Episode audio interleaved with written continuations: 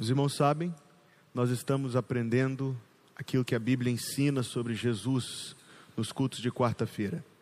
Começamos vendo Cristo na eternidade passada. Deus o Filho, igual a Deus o Pai e Deus o Espírito, eternamente Deus, em termos que para nós são inalcançáveis, mas planejando a criação do universo e planejando a nossa redenção desde antes da fundação do mundo. Vimos as vezes em que Jesus foi prometido no tempo do Antigo Testamento, Deus prometeu um Salvador. Vimos algumas das profecias do Antigo Testamento e na quarta-feira passada nós vimos algumas ocasiões em que Jesus está presente nas páginas do Antigo Testamento, chamado de o anjo do Senhor. A partir de hoje, nós vamos começar a olhar para Cristo encarnado. Jesus feito um ser humano como nós. Este é um assunto gloriosíssimo, um assunto muito tocante e muito inspirador à nossa adoração. Então, nós vamos novamente atentar para as palavras que nós lemos. De sorte que haja em vós o mesmo sentimento que houve também em Cristo Jesus, que, sendo em forma de Deus, não teve por usurpação ser igual a Deus, mas esvaziou-se a si mesmo, tomando a forma de servo, fazendo-se semelhante aos homens, e achado na forma de homem, humilhou-se a si mesmo, sendo obediente até a morte e morte de cruz. Nesse texto estão presentes os sete graus de descida os sete graus de descida. Procure tomar notas para ajudar o seu acompanhamento. Os sete graus de descida de Jesus Cristo em vir ao mundo. Considere as palavras iniciais. Haja em vós o mesmo sentimento que houve também em Cristo Jesus, que, sendo em forma de Deus, nós é que temos dificuldade com a palavra forma, achando que ela significa que era somente o aspecto. Na verdade, o que Paulo está querendo dizer é que Jesus Cristo, ocupando a posição de Deus, tendo todas as prerrogativas divinas, senhorio sobre a criação, glória, cercado de glória, sentado no trono, esse trono que é descrito na Bíblia em termos poéticos, dizendo que o céu estrelado é a cortina que cerca o trono, que as nuvens são a, a, a base do trono, ao mesmo tempo que diz que são o pó dos seus pés. O salmo usa de linguagem poética para nos dar uma, uma ideia de grandeza. Lembre-se que o profeta Isaías viu esta cena. No ano que morreu o rei Uzias, eu vi o Senhor assentado sobre um alto e sublime trono e a cauda do seu manto enchia todo o templo, e os serafins cercavam o seu trono e tinham seis asas. Vocês que têm a memória muito boa, lembram-se que um dos primeiros sermões que eu preguei como pastor desta igreja foi nesse texto.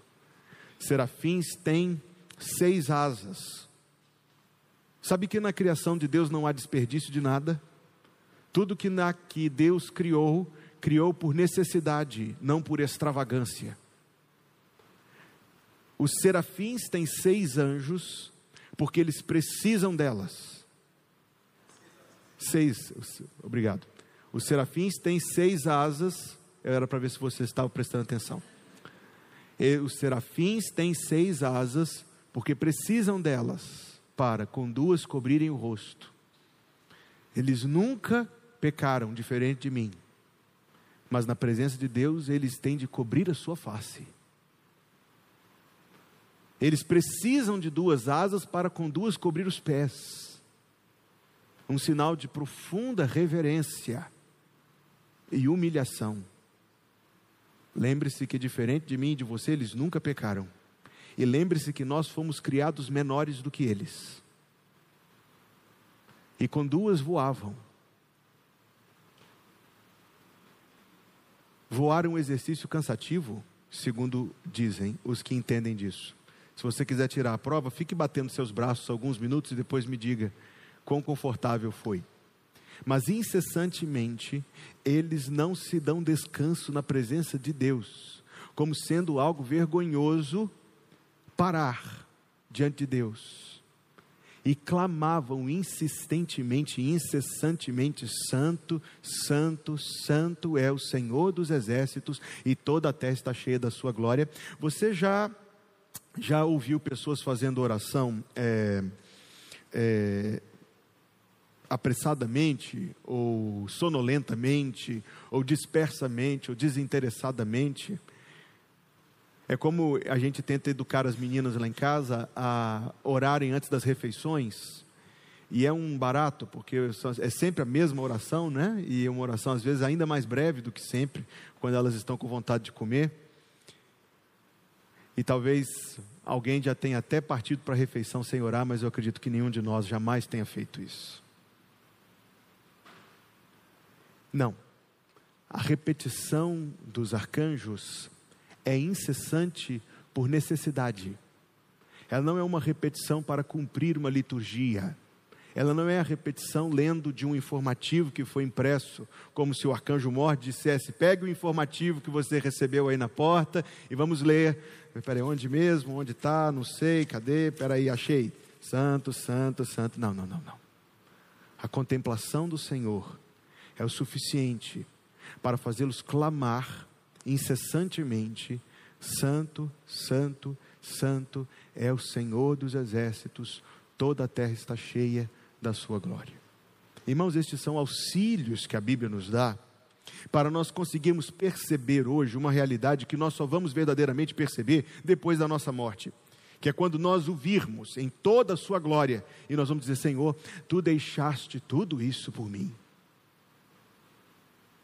Tu te humilhaste, tu te rebaixaste, Senhor, por mim. Nós não sabemos do que Jesus se rebaixou. Nós não sabemos. A nossa percepção é muitíssimo pequena, limitada, insuficiente. E, no entanto, se nós conseguirmos perceber algo, nós vamos perceber que nós estamos falando de coisas tremendas, inigualáveis. Quando ele diz, sendo em forma de Deus, ele está se referindo a uma dimensão de glória que a nossa percepção nos falha em alcançar. Mas o texto prossegue, depois de nos dar o seu estado glorioso, diz: Não teve por usurpação ser igual a Deus. Os entendidos do Novo Testamento dizem que Filipenses capítulo 2, versículos 6 e 7 são os dois versículos mais difíceis de traduzir do grego para o novo para qualquer idioma. Você observará que diferentes traduções com tradutores capacitados e bem intencionados trazem palavras escolhidas com diferentes conotações porque nós estamos nos acercando aqui de uma revelação profundamente, altissimamente gloriosa. Então, essa expressão que diz uh, de João Ferreira de Almeida, não teve por usurpação ser igual a Deus, não é infeliz, não é uma tradução imprecisa, pelo contrário, é uma tradução muito precisa, mas a nova Almeida atualizada, os tradutores foram muito felizes quando eles colocam assim: não considerou o ser igual a Deus algo que deveria ser retido a qualquer custo. Muito interessante essa tradução. Outra tradução diz: não considerou o ser igual a Deus algo a que se devesse aferrar ou apegar de maneira muito intensa. Então, o que estas palavras estão dizendo é a voluntariedade de Jesus Cristo em aceitar ser rebaixado e humilhado. Quando Deus exige adoração, Deus não está agindo com vaidade. Nos relacionamentos humanos, frequentemente, a nossa vaidade interfere muitíssimo na paz dos relacionamentos. Basta que alguém dirija-se a nós de uma maneira um pouco a menor da nossa expectativa ou da nossa compreensão de nós mesmos, que nós nos damos por ofendidos, brios feridos. Frequentemente, a vaidade contribui para a perturbação dos relacionamentos em qualquer âmbito. A sua experiência de vida, imagino eu, confirma as minhas palavras. Quando Deus exige adoração, Deus não está sendo vaidoso. Quando Deus exige adoração, Deus está sendo justo. Quando alguém exige aplauso, é vaidade. Mas quando Deus exige, é justiça. Uma vez, um, um conhecido meu, a quem eu tentava evangelizar, muito oposto à nossa fé, disse-me assim, com um tom de ironia: O seu Deus é realmente um Deus muito peculiar. Ele diz assim: Ou você me ama, ou eu te destruo. Eu respondi: Está certo. Todos os que não o amam serão destruídos.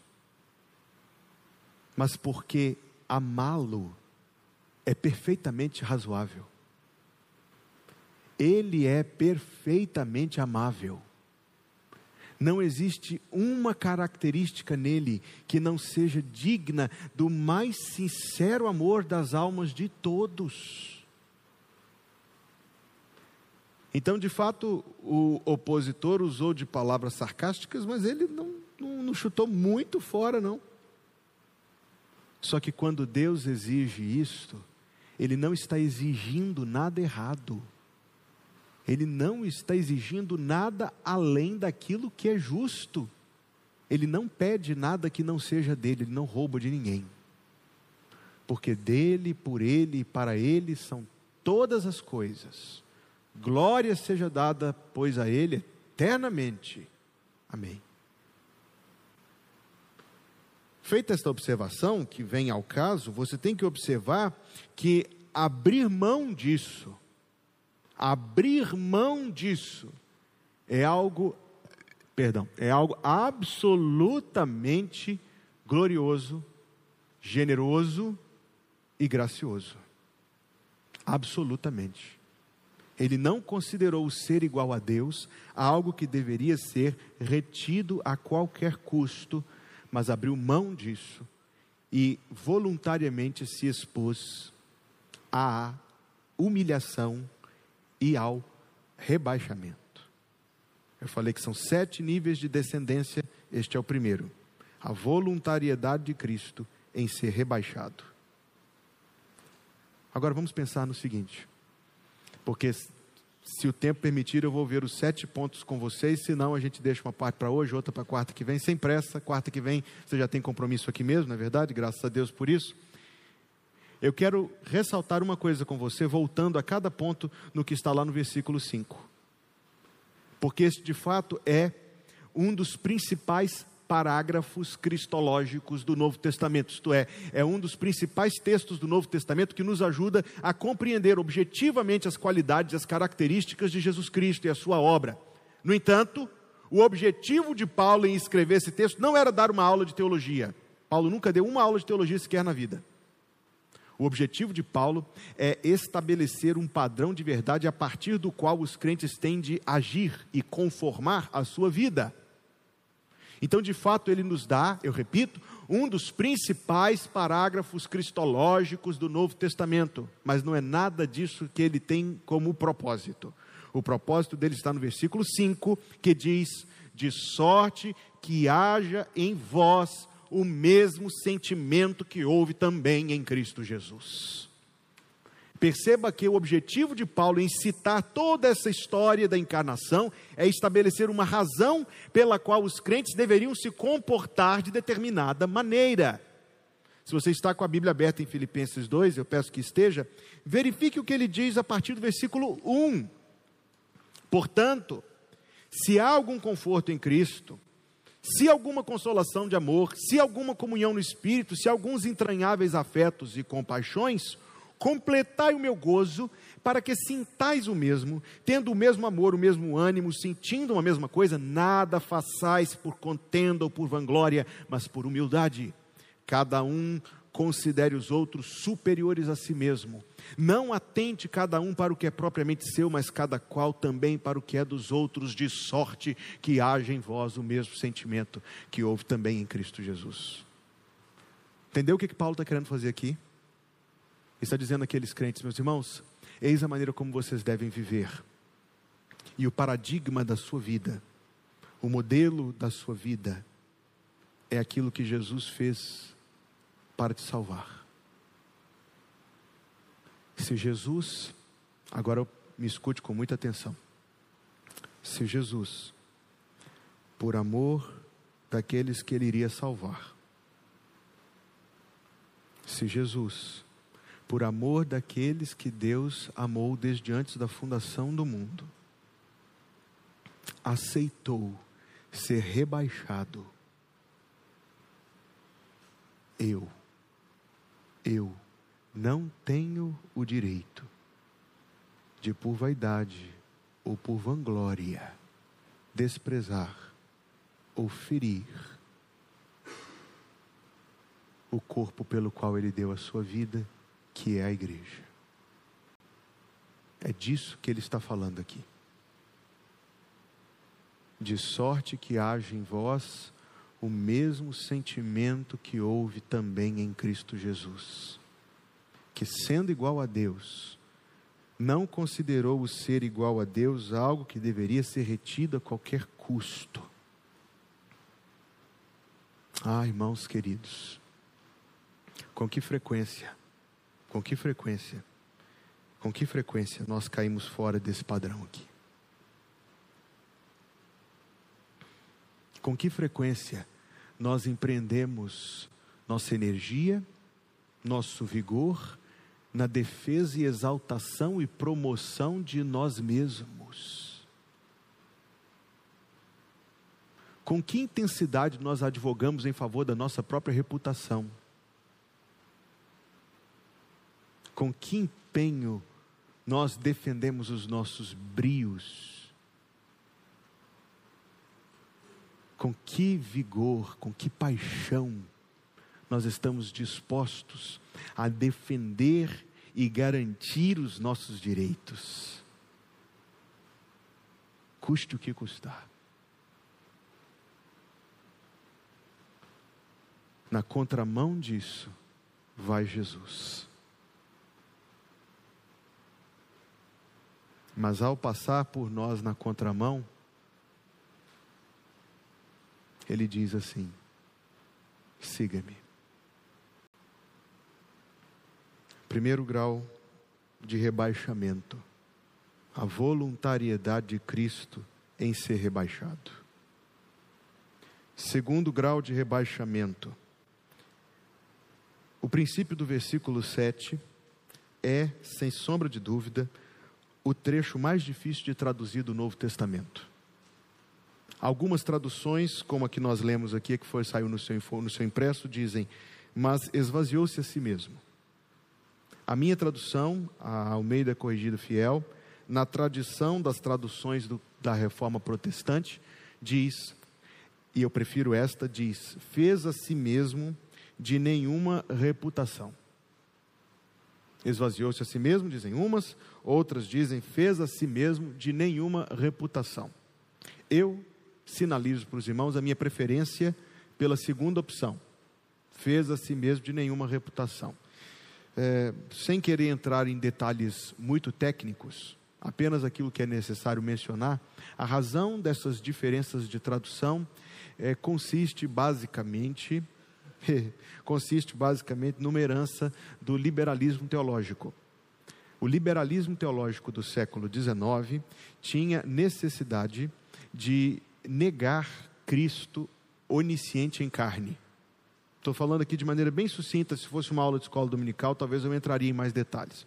Era uma necessidade do liberalismo teológico do século XIX negar Cristo encarnado onisciente, por um conjunto de razões.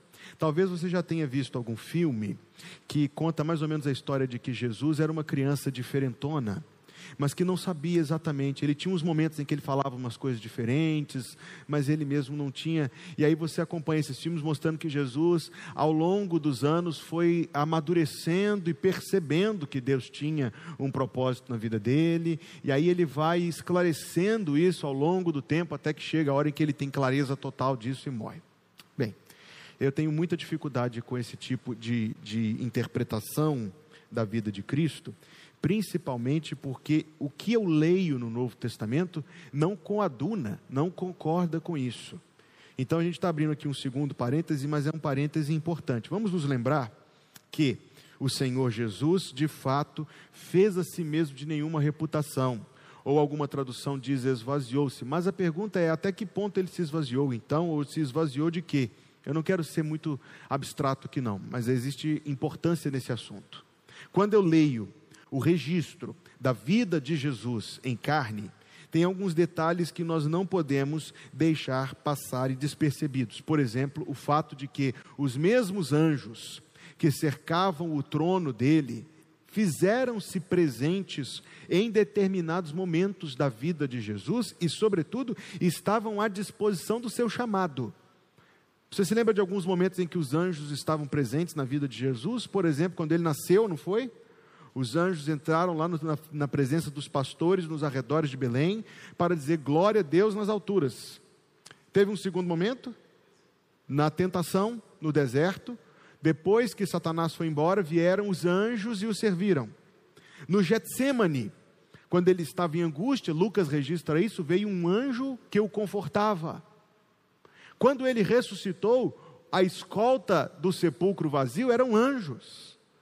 E, sobretudo, ele disse aos seus discípulos, quando Pedro tomou a espada e cortou a orelha do servo do sumo sacerdote, ele disse que poderia chamar e ser atendido por até doze legiões de anjos, 72 mil anjos, ao chamado dele. Então, ele reteve o seu domínio sobre os anjos. Ele reteve a sua onisciência. Várias vezes nos evangelhos está escrito que Jesus sabia os pensamentos de uma pessoa. Quantas vezes você já leu isso nos evangelhos? Conhecendo-lhes o coração, está escrito assim. Sabendo-lhes os pensamentos. Alguém dirá, mas pastor, Jesus disse que aquele dia ninguém sabe, nem os anjos do céu, nem o filho, só o Pai. De fato, ele disse isso e ele não mentiu. Tem a ver com a sua subordinação ao Pai. Assunto para próximo, para quartas-feiras mais adiante. Não quer dizer que ele não era conhecedor. Ele abriu mão da onipresença. A partir da hora em que ele confinou a sua divindade ao corpo de um homem, ele abriu mão da sua onipresença. Sim, mas ele curava à distância, não curava? Ele orava aqui e a cura acontecia lá. Ele disse à mulher: Tua fé salvou a tua filha. E o evangelho, o evangelista diz: E na mesma hora a sua enfermidade a deixou ou o demônio a deixou. Então, ainda que ele tenha aberto mão da onipresença, o seu poder transpunha a distância. Ele abriu mão da sua glória. Quando nós começamos estas mensagens sobre Jesus nas quartas-feiras, nós começamos no versículo lá em João 17, versículo 5, quando ele disse ao Pai: Agora, Pai, glorifica-me contigo com aquela glória que eu tinha junto de ti antes de o mundo existir. Então ele abriu mão da sua glória. Ele abriu mão da sua glória mas não abriu mão do direito à glória. Porque o direito à glória é a sua santidade, o direito à glória é a sua divindade. Conquanto um homem, Cristo Deus, Cristo Santo, incorruptível, com direito à glória, ele abriu mão, não considerou a sua glória algo a que deveria se apegar, mas abriu mão. Ele tinha em todo o tempo consciência do seu propósito. Você lê os evangelhos e encontra várias vezes Jesus dizendo, como em Caná da Galiléia, ele disse para a mãe dele: "A minha hora ainda não chegou". Quando ele era pressionado pelos discípulos a se manifestar, várias vezes ele disse: A minha hora ainda não chegou. A minha hora ainda não chegou. Até o momento lá no Evangelho de João, capítulo 12, quando vem um bando de gregos querendo louvá-lo, aí ele diz: Agora a minha hora chegou. Então, todo o tempo Cristo soube. Quando ele era pequenino e os seus pais o perderam lá em Jerusalém, três dias depois o encontraram, primeiro de tudo, ensinando os mestres. Mas quando Maria perguntou, meu filho, por que fizeste isso? Qual foi a resposta dele? Você se lembra? Importa que eu cuidasse dos assuntos de meu pai. Ele tinha consciência, de uma maneira misteriosa, irmãos, e impenetrável, inacessível para nós. Por isso eu prefiro a tradução que diz: fez a si mesmo de nenhuma reputação, porque eu penso que ela não nos induz a uma interpretação equivocada. Ainda assim, a lição permanece, fecha parênteses. Ele fez a si mesmo de nenhuma reputação. Cristo abriu mão de tudo o que ele tinha direito, com o interesse de servir como prova do amor de Deus para os seus. Ele abriu mão. Você abre mão? Você abre mão? Você abre mão? Porque esta passagem foi escrita com o propósito de que houvesse em nós o mesmo sentimento que houve também em Cristo Jesus. O primeiro grau do seu rebaixamento, ele voluntariamente aceitou ser rebaixado. O segundo grau do seu rebaixamento, ele abriu mão de todos os seus direitos.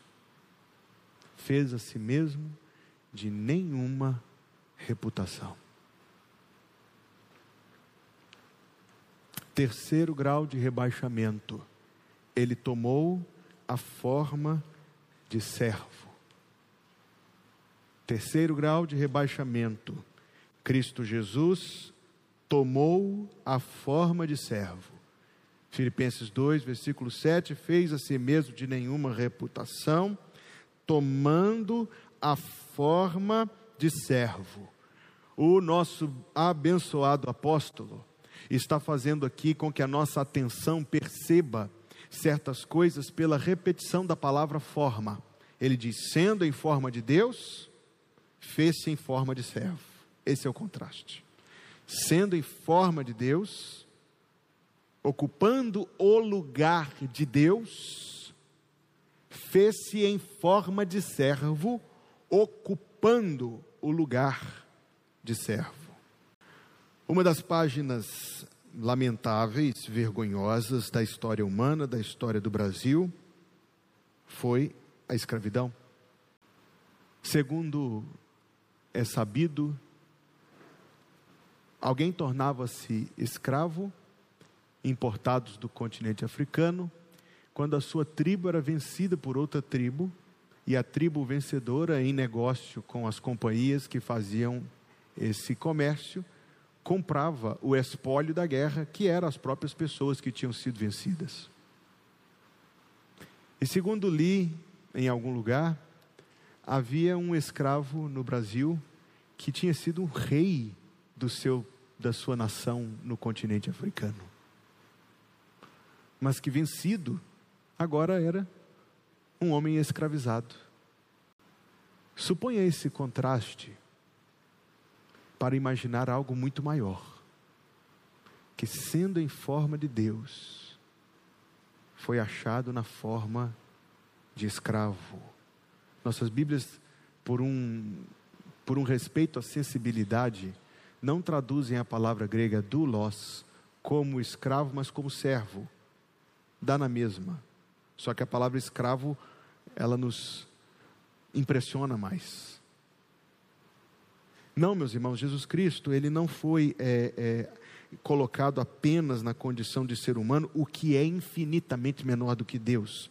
mas ele foi colocado na condição de um humano completamente cercado de, de, de, de completamente sujeito à condição de servidão. E isto é algo presente na vida do, do Senhor, porque ele disse: o filho do homem não veio para ser servido, mas para servir e dar a sua vida em favor de muitos. O filho do homem não veio para ser servido, mas para servir. Repito, que esta passagem não foi escrita com a intenção de nos impressionar, nem de nos abastecer de informação teórica. Esta passagem foi escrita para que houvesse em nós o mesmo sentimento que houve também em Cristo Jesus. Ou seja, se por um ponto eu perguntei se você abre mão, no segundo ponto eu lhe perguntarei, lhe perguntarei se você empenha a sua vida no serviço e não é um mero serviço caridoso, humanitário. Não, é serviço à igreja. Cristo amou a igreja e se entregou por ela. O serviço de Cristo estava direcionado rumo ao benefício do povo de Deus. Você pode ser muito útil, você pode ser muito humanitário, você pode ser muito altruísta, mas a Bíblia diz: primeiro os domésticos da fé. Você serve? Alguns se lembram dos boletins das igrejas de anos atrás que publicavam assim, tinham, fizeram feito em mimeógrafo, né? Você datilografava aquilo, fazia no mimeógrafo. Aí, normalmente aquilo era tarefa do pastor mesmo, né? Aí pegava um pedacinho que sobrava do boletim e escrevia assim: para pensar. Não era? Aí colocava assim, essa frase: se você não vive para servir, ah, vocês conhecem a frase? É? Se você não vive para servir, você não serve para viver. Não, meus. Se Jesus tivesse só vindo ao mundo, seria bastante, seria o suficiente. Mas os graus do seu rebaixamento, ele voluntariamente se rebaixou. Ele abriu mão dos seus direitos. Ele se fez servo de todos ao ponto de causar embaraço. Lembra-se de João capítulo 13, quando ninguém queria lavar os pés dos outros? Todos olhando uns para os outros, pensando: alguém vai, mas não vou ser eu. Vá tu, eu não. E vai o Senhor. E causa um profundo embaraço os discípulos se sentem profundamente envergonhados. Pedro se sentiu envergonhado e disse: Senhor, tu lavarás os pés a mim.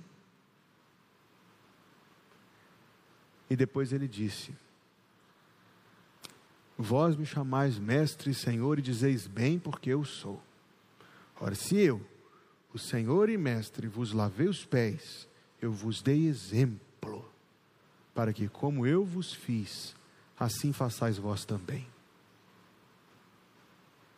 Repito, correndo o risco de, de me tornar maçante pela repetição, que esta passagem não foi escrita com a intenção de ser uma aula de teologia, mas de ser uma exortação a um padrão adequado de vida, de sorte que haja em vós o mesmo sentimento que houve também em Cristo Jesus sete graus de rebaixamento. Primeiro, ele voluntariamente aceitou ser rebaixado. Segundo, ele abriu mão dos seus direitos. Terceiro, ele empenhou a sua vida no serviço. Quarto, fazendo-se semelhante aos homens e achado na forma de homem. Vamos parar por aqui esta noite. Mas vamos até aqui. O texto diz fazendo-se semelhante aos homens e achado na forma de homem. Você pode admirar uma nação, você pode ter as roupas típicas da nação, você pode aprender o idioma dessa nação, você pode comer a culinária dessa nação, Você pode aprender a cultura dessa nação. Você pode se mudar para essa nação. Você pode conseguir a nacionalidade dessa nação. Mas a soma de tudo isso não te transforma num deles. Tu nasceste no Brasil. Tu vais ser brasileiro por toda a tua vida. Sabe que o imperador do Brasil, Dom Pedro II, foi expulso do país pelos militares que tomaram o poder. Mas há alguns detalhes sobre a vida de Dom Pedro II que são muito tocantes. Ele morreu dois anos depois. E durante todo, todos os dias desses dois anos, ele estava morando em Paris. Ele carregava no bolso um saco de terra do Brasil que ele pegou antes de ir embora. Quando ele finalmente morreu, ele exigiu que a sua cabeça fosse repousada sobre um travesseiro cheio de terra do Brasil. Quando Jesus veio ao mundo, ele não veio ao mundo como um visitante divino. Ele veio ao mundo verdadeiramente como um homem. Ele veio ao, ao mundo fazendo-se de fato um de nós. Irmãos, não, não, você pode tentar imaginar, você pode tentar exercitar a sua imaginação para entender o que é isto, é absolutamente, absolutamente, absolutamente, absolutamente inalcançável. Inalcançável. Você pode apenas reconhecer que de fato o que a palavra diz é um rebaixamento significativo. Deus na forma da criatura. Mas você sabe por quê? Porque o que era impossível à lei no que estava enferma pela carne, é Romanos 8,3 que eu estou citando aqui. O que era impossível à lei no que estava enferma pela carne, isto fez Deus isto fez Deus, enviando o seu Filho em semelhança da carne do pecado, pelo pecado condenou o pecado na carne, para que a justiça da lei se cumprisse em nós que não andamos segundo a carne, mas segundo o Espírito. Esse é um daqueles textos que parece que Paulo está só falando assim, não sei o que, carne, carne, carne, carne, carne, carne, carne. Mas preste atenção, Paulo pensou muito antes de escrever estas palavras. Ele diz: Porquanto o que era impossível à lei, pergunta, o que era impossível à lei? salvar. O que era impossível à lei, salvar. A lei não foi dada para salvar, a lei foi dada para que nós possamos humildemente reconhecer que precisamos de salvação. Era impossível a lei, mas o texto prossegue, Romanos 8,3 visto como estava enferma pela carne. Ou seja, a lei é incapaz de salvar não por uma imperfeição da lei. A lei é perfeita. A lei é a manifestação do caráter de Deus, não há nenhuma exigência exagerada ou absurda na lei. Nós é que somos os errados da história. Nós nos tornamos incapazes de cumpri-la. Então o texto diz: o que era impossível à lei salvar, visto como estava enferma pela carne, isto é, uma debilidade da nossa natureza, Deus, enviando o seu filho, preste muita atenção, em semelhança da carne do pecado, isto é, todo pecador que já viveu nesse mundo era um homem de carne e osso. Só um homem de carne e osso não era pecador, mas ele era absolutamente indistinto dos demais, tão homem quanto qualquer outro. Ou seja, Deus enviando seu filho em semelhança da carne do pecado, isto é, um homem portador de natureza humana, porém incorrompida. Pelo pecado, condenou o pecado na carne. Pelo pecado, condenou o pecado na carne. Está entendendo o que ele está dizendo aqui? A morte de Jesus Cristo sobre a cruz. O primeiro Adão era um homem, o segundo Adão é um homem. O primeiro Adão pecou no jardim, o segundo Adão venceu no deserto. O primeiro Adão acusou a esposa, o segundo Adão assumiu o pecado da sua noiva. O primeiro Adão trouxe morte para toda a humanidade, o segundo Adão trouxe vida para muitos. Era necessário que a salvação fosse conquistada por um homem, porque foi um homem que trouxe o pecado à humanidade. E foi um homem que levou o pecado da humanidade. Eis o Cordeiro de Deus que tira o pecado do mundo. Nós vamos ficar por aqui hoje. Sete graus de rebaixamento. O primeiro, Cristo voluntariamente aceitou ser rebaixado. O segundo, ele abriu mão dos seus direitos, ele abriu mão da sua glória.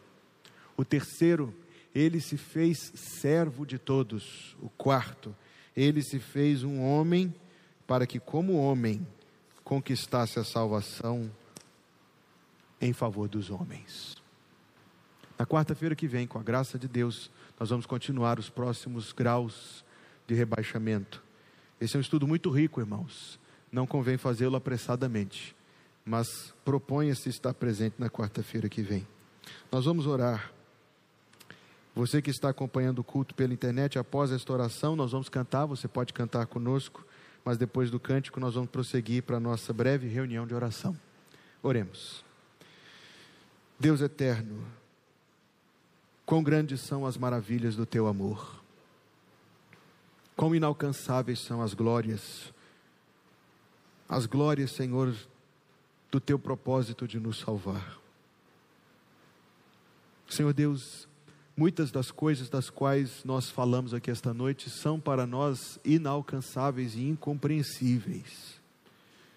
Mas queira, Senhor, na tua bondade, nos abençoar, dando-nos a capacidade de crer naquilo que não conseguimos entender dando-nos, Senhor Deus, não somente uma aceitação resignada, mas aceitar estas coisas reveladas na tua palavra como ainda maiores motivos da nossa adoração ao Senhor.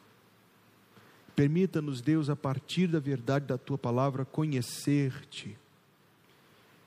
Mas, sobretudo, Deus, o que nós mais queremos pedir ao Senhor é que nos ajude a conformar a nossa vida para que haja em nós o mesmo sentimento que houve também em Cristo Jesus. Dá-nos, Senhor Deus, um espírito de genuína, de autêntica humildade, um amor disposto a servir. Dá-nos, Senhor Deus, um coração despido de vanglórias. Limpa-nos, Senhor Deus, para que nossas vidas, conformadas ao modelo do Teu Filho, ao padrão do Calvário, possam ser vidas que te glorifiquem, que te exaltem que atendam ao teu bom prazer. Obrigado, Senhor, por nos ter trazido aqui esta noite. Obrigado pelo culto, obrigado pela reunião de oração logo em seguida. Que seja servido de nos abençoar, de nos guardar do mal, de nos conservar na tua presença. Que a graça de nosso Senhor Jesus Cristo, o amor de Deus, o nosso amado Pai celestial, e a companhia do Espírito Santo, nosso consolador, seja conosco todos os dias, até o dia em que Jesus vier nos buscar. Em nome de Jesus. Amém.